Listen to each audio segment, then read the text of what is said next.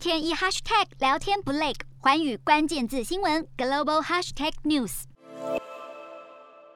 根据澳网申请豁免的审查非常严格，涉及两个独立医疗专家小组，其中一个是澳洲维多利亚省卫生部的独立医疗豁免审查小组。这个由医师组成的小组会严查申请人是否遵守澳洲的豁免指引，如果符合资格，将会由政府指派的第二个医疗专家小组进行复查检视。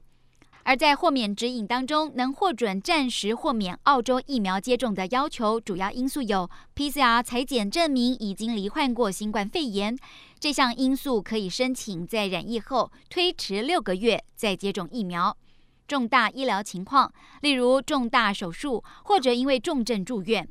前一次接种新冠疫苗时出现严重不良反应，例如危及生命或必须住院等反应，又无法有替代疫苗的情况下，也可以申请获准。再来就是接种过程中因为精神疾病等其他因素危及自身或他人，或者是打辉瑞以及莫德纳这类疫苗之后，在过去三个月内发生心肌炎、心包膜炎等证明，都可能获准暂时医疗豁免的资格。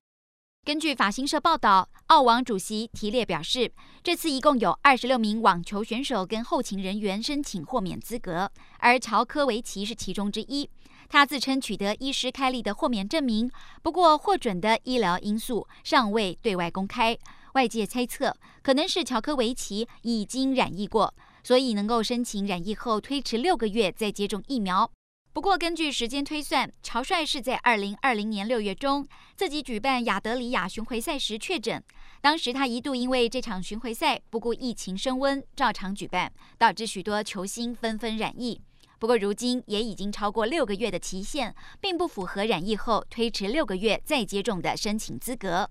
BBC 进一步分析，整起事件疑点重重。乔科维奇当初豁免的医学因素到底是什么？签证哪里有问题？如果有疑虑，为何让他飞到澳洲，然后又扣押他？也有另一方说法，核准他豁免资格的是维多利亚省政府，而非联邦政府。也让整起事件除了升级到澳洲国内中央跟省政府之间的问题之外，更延烧到国际，引发一场澳洲跟塞尔维亚的外交风暴。日韩焦点全面掌握，东亚局势全球关注。我是主播刘以晴，全新节目《寰宇看东亚》，锁定每周四晚间九点，《寰宇新闻》MOD 五零一中加八五开破二二二，以及晚间十点，《寰宇新闻》YouTube 频道播出。